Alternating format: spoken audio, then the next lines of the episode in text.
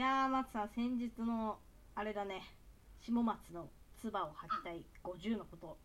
ライブ楽しかったね。楽しかった。いやー本当に。おかげさまであのライブ我々下松はグノシーチャレンジをやっていたんですけれども皆さんの応援のおかげで無事目標を達成することができました。イエーイ。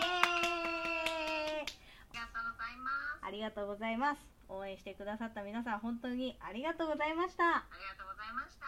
しかしあれだね楽しかった。楽しかったけどちょっとね一個だけ反省したのは終わった後ねアーカイブ聞き直しててでみんなめちゃめちゃコメントくれててさもうコメントめちゃめちゃ面白いこと言うてくれてたのにそうなのよ。ちょっとねその我々も喋るのいっぱいいっぱいになっちゃってそうコメントを読めなかったっていうこととあとはねあれだよね。我々の運用というか出た目が何が出たかみたいなのをちょっとちゃんとねアナウンスしきれなくてリスナーさんがずっとこうねコメントで代わりに我々がやんなきゃいけないことをやってくれるっていう。これがもうちょっと本当にそこはちょっと申し訳なかったなと思ってます。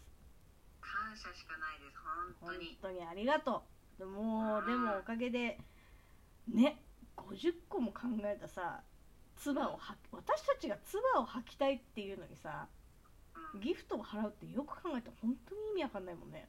本当にわかんないよね。でずーっとさ、うん。なんか口汚くうん。ペペペペ言ってるだけ、いや本当。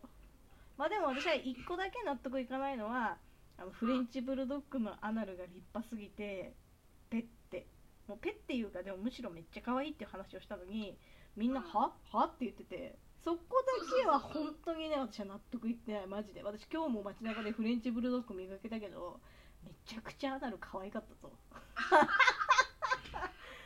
あれじゃない、うん。その唾を吐くことじゃなかったからだったかな？そういうことか。そういうことじゃない？可愛いの分かってるよっていうね。そうそうそうそうそうなるほどなるほど。あそういうことか。あまあだとしたらだとしたら納得です。いやっていうかさうん。しもさんのさその、なん。つうのかなちょっと痛い女子に対するヘイトがすごかったのよ。いやそうだね。それはねちょっと思った。ああ。ーなんかやっぱなんだろうね。別に意識してないんだよ。あのそんなにさ普段男性女性って分けて考えないタイプなんだけどーなんだろうなやっぱねちょっとね鼻につくタイプの女性っていうのがうん。多いのかもしれない。